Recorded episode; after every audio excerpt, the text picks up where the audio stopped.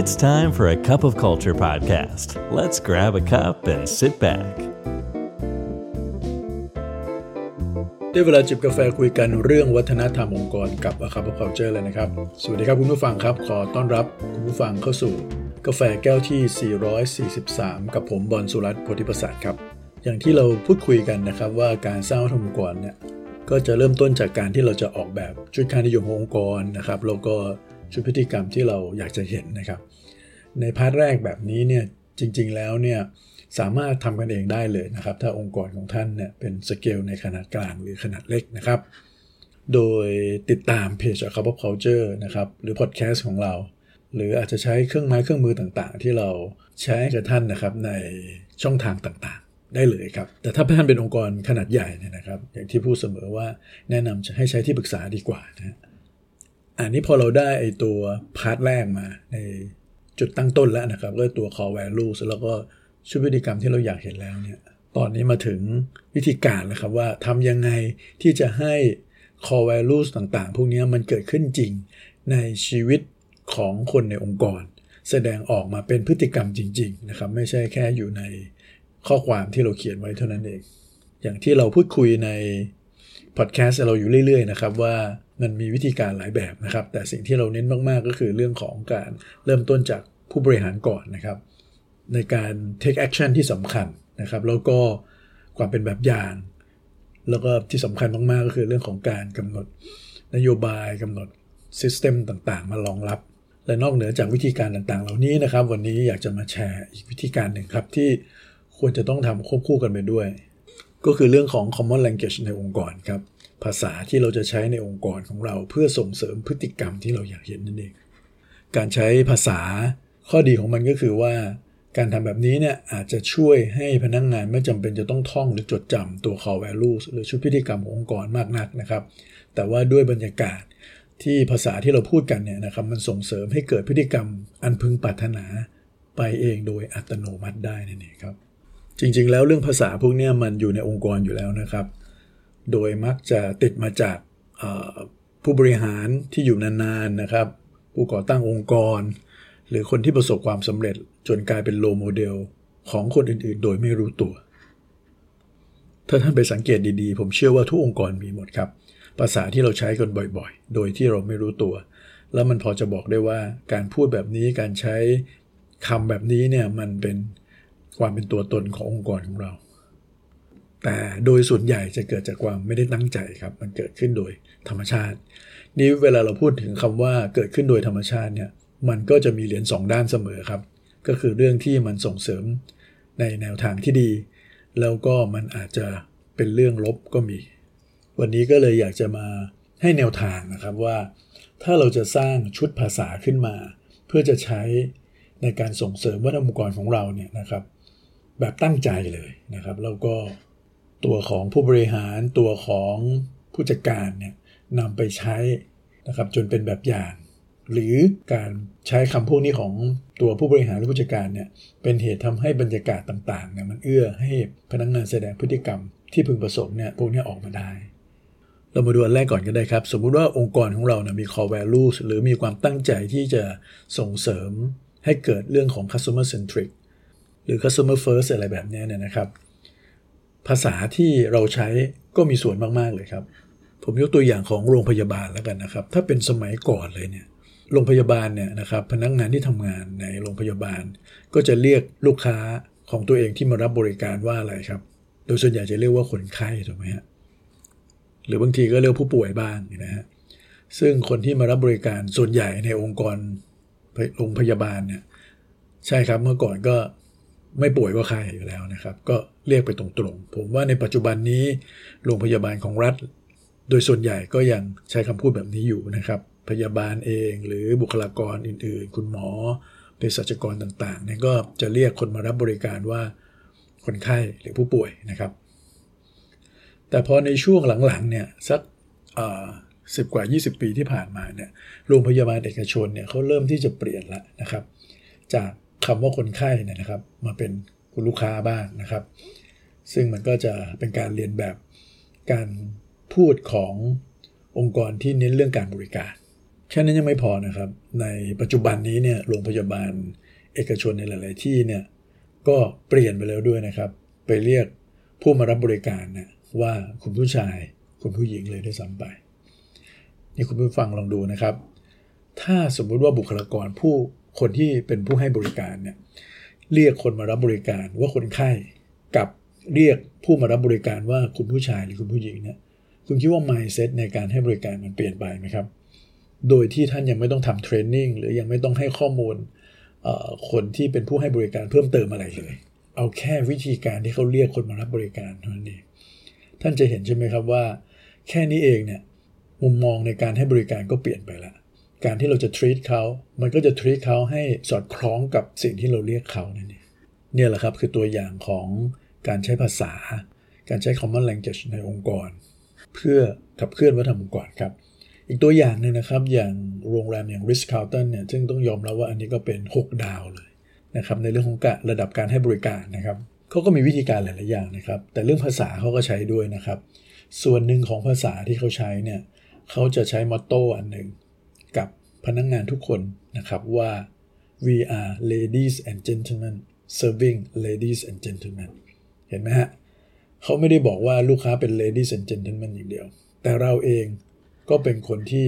มีเกียรติเอาพูดง่ายๆก็เป็นผู้ดีเหมือนกัน เพราะฉะนั้นเราในฐานะผู้ดีจะให้บริการผู้ดีด้วยกันครับนะเราไม่จำเป็นต้องมองตัวเองว่าเราเป็นคนรับใช้หรือคนที่ต่ำกว่าก็ได้ แต่เราเป็นคนที่ มีเกียรติมีฐานะเหมือนกันนะครับ ที่จะดูแลคนที่มีเกียรติมีฐานะ แล้วคนที่มีเกียรติมีฐานะอย่างเราเนี่ยก็จะเข้าใจว่าคนที่มีเกียรติมีฐานะเนี่ยเขาต้องการอะไรนั่นเองเห็นไหมฮะเปลี่ยนแค่ภาษาอย่างเดียวเล็กตัวอย่างหนึ่งง่าย ๆ ครับ ถ้าสมมุติว่าเราใส่ใจในรายละเอียดในการให้บริการลูกค้าเนี่ยนะครับ แล้วเราให้มีกุศโลบายในการเรียกชื่ออนะครับ เพราะว่าในระบบของการให้บริการเนี่ย ยกตัวอย่างนะครับ อย่างเช่น พวกศูนย์บริการรถยนต์พวกนี้จริง ๆ แล้วเนี่ยเรา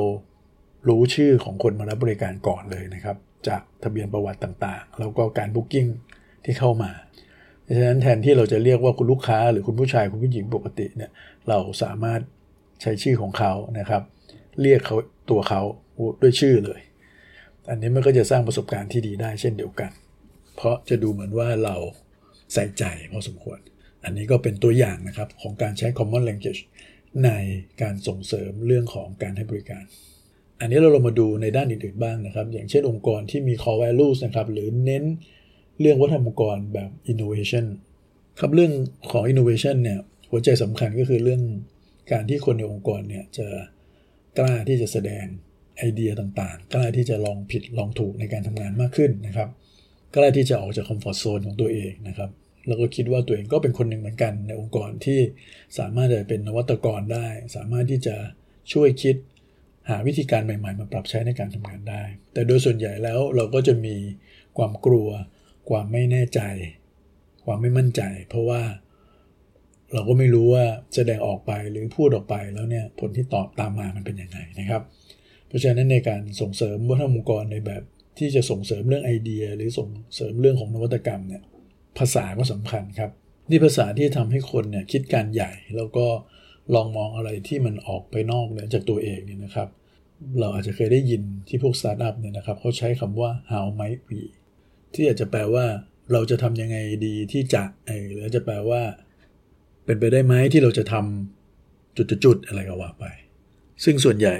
คำว่า how might we เนี่ยจะเกิดขึ้นเวลาที่มี problem อะไรบางอย่างเกิดขึ้นแล้วนะครับ หรือว่ามีโจทย์ มาให้องค์กรต้องคิดคบคิดหา solution นะครับร่วมกัน หรือระดมไอเดียเพื่อจะมาจัดการกับโจทย์นั้นนะครับ นี้ How might we เนี่ยมันก็จะเป็นการที่เราจะระดมไอเดียละนะครับ หรือวิธีการที่จะมาจัดการกับปัญหานั้นๆนะครับ นี่มันก็มีเบื้องหลังนะครับของคำว่า How might we นะครับ ซึ่งฟังดูแล้วก็ทรงพลังพอสมควรนะครับ อย่างคำว่า How เนี่ยมันก็เป็นเซนส์ของการที่พูดถึงถึงความเป็นไปได้ นะครับว่าเออเราจะทำยังไงดีนะครับ หรืออาจจะมีเซนส์ของการที่เราอาจจะมองอะไรให้กว้างๆนะครับ ยังไม่ใช่ไปยึดติดกับสิ่งที่เคยทำมาแล้วถูกไหมเพราะเราพูดถึงว่า how เนี่ยมันก็อาจจะไม่ได้มองในสิ่งที่มัน solid หรือมีคำตอบอยู่แล้ว แต่เรากำลังจะหาคำตอบหรือวิธีการใหม่ๆคำว่าไม้เนี่ยมันก็ลดระดับของความเขาเรียกอะไรความที่มันต้องเป็นคำตอบที่ถูกเท่านั้นไปนะครับ มันอาจจะลดความคาดหวังมาได้ แล้วทำให้ทุกคนกล้าที่จะระดมความเห็นที่มันแค่อาจจะเป็นไปได้ก็ได้ อาจจะเวิร์กก็ได้หรืออาจจะไม่เวิร์กก็ได้นะครับไม่จำเป็นจะต้องเป็นวิธีที่มัน absolute แล้วหรือ proven แล้วเท่านั้นนะครับ ส่วน V เนี่ยมันก็เป็น sense ของการที่เรามาช่วยกันนะครับ เรามาแลกเปลี่ยนไอเดียกัน หรือเป็นการพูดคุยในมุมว่าโจทย์เนี้ยมันเป็นโจทย์ของเราที่เราต้องช่วยกัน จะไม่มีใครคนใดคนหนึ่งที่จะเป็นคนที่ ต้องพูดอยู่คนเดียวนะครับ หรือแสดงความเห็นเป็นส่วนใหญ่ หรือคำหนึ่งอันนี้ได้มาจาก IDEO นะครับ IDEO เป็นดีไซน์ Institute นะครับที่ในเรื่องการออกแบบให้กับพวกเทคต่างๆนะครับในซิลิคอนวัลเลย์นะฮะซึ่งคนที่ทำงานในสายเทคสายสตาร์ทอัพก็จะรู้จัก IDEO เป็นอย่างดีนะครับ ก็มีผู้บริหารท่านหนึ่งของ IDEO นะครับเขาจะไม่เคยพูดคำว่า I can't เลยนะครับ แล้วเขา challenge ด้วยซ้ำไปว่า ถ้าใครได้ยินเขาพูดคำว่า I can't นะครับหรือฉันทำไม่ได้เนี่ยเอาไปเลย 1,000 เหรียญนะฮะซึ่งก็ถือว่าเยอะมากนะครับ แต่ว่าสิ่งที่เขาใช้อยู่เสมอเลย มาแทนคำว่า I can't ก็คือ I could if I ฉันอาจจะทำได้ก็ได้ ถ้าฉันมีจุดๆหรือฉันได้สิ่งนี้มา หรือท่านลองวิธีการนี้อะไรต่างๆ เห็นไหมฮะจะไม่ปิดประตูเลยว่ามันเป็นไปไม่ได้ แต่จะบอกว่ามันอาจจะเป็นไปได้ ถ้าเรา มีสิ่งนั้นเรามีทรัพยากรนี้ เราได้ทำอย่างนี้มาก่อน เรามีเวลาอะไรอย่างนี้ต่างๆ เป็นต้น ซึ่งอันนี้ก็เป็นตัวอย่างนะครับของ common language ที่ส่งเสริมเรื่องของ innovative culture ต่างๆ ในองค์กร เราลองมาดูอีกสักตัวก็ดีไหมครับสำหรับอันที่องค์กรใช้กันเยอะๆนะครับ อย่างเช่นเรื่องของ teamwork อย่างนี้เป็นต้น common language ที่จะส่งเสริมให้เกิดการทำงานเป็นทีมเนี่ยก็มีหลายอย่างนะครับ บางครั้งอาจจะเป็นเรื่องของโค้ด คำพูดเลยนะครับ ซึ่งสร้างแรงบันดาลใจ ไปด้วยกันไปได้ไกลกว่าอะไรพวกนี้นะครับ แต่ถ้าเราจะพูดถึงภาษาที่ใช้ในชีวิตประจำวันเนี่ยนะครับแทนที่เราจะพูดคำว่า ผมคิดว่าอย่างนั้น ผมคิดว่าอย่างนี้อันนี้นะครับ หรือคุณคิดว่ายังไงนะครับ หรือเรียกชื่อกันอะไรอย่างนี้ยอย่างเดียวนี่นะครับ ถ้าเราเปลี่ยนเป็นใช้คำว่าเรานะครับ หรืออาจจะใช้คำว่าทีมก็ได้ในการประชุมนะครับ ผมคิดว่าอย่างนั้นครับทีมครับ ไม่ทราบว่าทีมเห็นด้วยอย่างไรบ้างอ่าแล้วมันมีใครเสนอมาปุ๊บ เราเรียกสิ่งที่คนนั้นเสนอว่าอะตอนนี้ทีมเสนอว่าเป็นแบบนั้นเป็นแบบนี้เห็นไหมฮะอันนี้มันก็จะเป็นเซนส์ของการคิดด้วยกันทำด้วยกัน โดยที่ไม่ได้เจาะจงว่า อันนี้มันเป็นผลงานของใครมันเป็นเรื่องของใครนะครับรวมถึงเรื่องของความผิดด้วยนะครับ อะไรที่เราทดลองแล้วมันอาจจะเฟลไม่ได้เป็นอย่างที่เราคิด เราก็มองว่ามันเป็นเฟลเลียของทีม ไม่ใช่ของคนไหนคนหนึ่งอันการใช้คำว่าทีมแทน การเรียกชื่ออส่วนบุคคลในห้องประชุมอย่างเดียวเนี่ยตรงนี้ก็สามารถช่วยยกบรรยากาศของทีมเวิร์กได้ดีนะครับ หรืออย่างตัวอย่างง่ายๆ ซึ่งอันนี้อาจจะได้ผลในประเทศไทยนะครับ ก็คือว่าหากเราต้องการสร้างความใกล้ชิด ลดระดับของลำดับชั้น ranking ในองค์กรนะครับ แล้วทำให้เกิดความเป็นทีม sense ของความช่วยเหลือกันมากยิ่งขึ้น คนที่เป็นหัวหน้าหรืออาจจะเป็นผู้บริหารเองก็ตามนะครับ แทนที่เขาจะคาดหวังที่จะให้คนอื่นเรียกเขาว่าคุณนั้นคนนี้อะไรเงี้ยนะครับ หรือท่านอะไรก็ว่าไปเนี่ยนะให้ให้ให้ทุกคนเรียกตัวเองว่าพี่เลย ซึ่งก็มีองค์กรในประเทศไทยหลาย ๆ ที่เอาวิธีการนี้ไป practice นะครับ โดยเฉพาะพวก CEO เลยก็จะเรียกตัวเองเลย ว่าพี่นั้นพี่นี้แล้วก็ส่งเสริมให้พนักงงาน เรียกเขาว่าพี่เช่นเดียวกันนะครับ แล้วก็ไม่ใช่แค่นี้ครับในระดับรองลงมาด้วยอะไรเงี้ยครับในสายงาน ถ้าเราพบว่าตัวเองอายุมากกว่าคนในทีมนะครับ เราใช้คำว่าพี่แทนตัวเรามากกว่าที่จะใช้คำว่าผม หรือผมกับคุณอะไรเงี้ยนะครับ ก็อาจจะเป็นคำว่าพี่แล้วก็คนนั้นคนนี้อะไรเงี้ยมันก็อาจจะลดช่องว่าง ลดความเป็นทางการบางอย่างลงไป ในการพูดคุยได้และน่าจะส่งเสริมเรื่องทีมเวิร์กได้นะครับ และนี่เป็นตัวอย่างครับของการใช้ common language ในองค์กรของเรานะครับ เพื่อจะส่งเสริมให้เกิดพฤติกรรมที่สอดคล้องกับ core value ขององค์กร นั่นเองครับ ลองไปปรับใช้ดูได้นะครับ วันนี้กาแฟหมดแก้วแล้วครับ อย่าลืมนะครับ ไม่ว่าเราจะตั้งใจหรือไม่ก็ตามเนี่ยวัฒนธรรมองค์กรมันจะเกิดขึ้นอยู่ดีครับทำไมเราไม่มาสร้างวัฒนธรรมในแบบที่เราอยากเห็นกันครับสวัสดีครับ And that's today's cup of culture. See you again next time.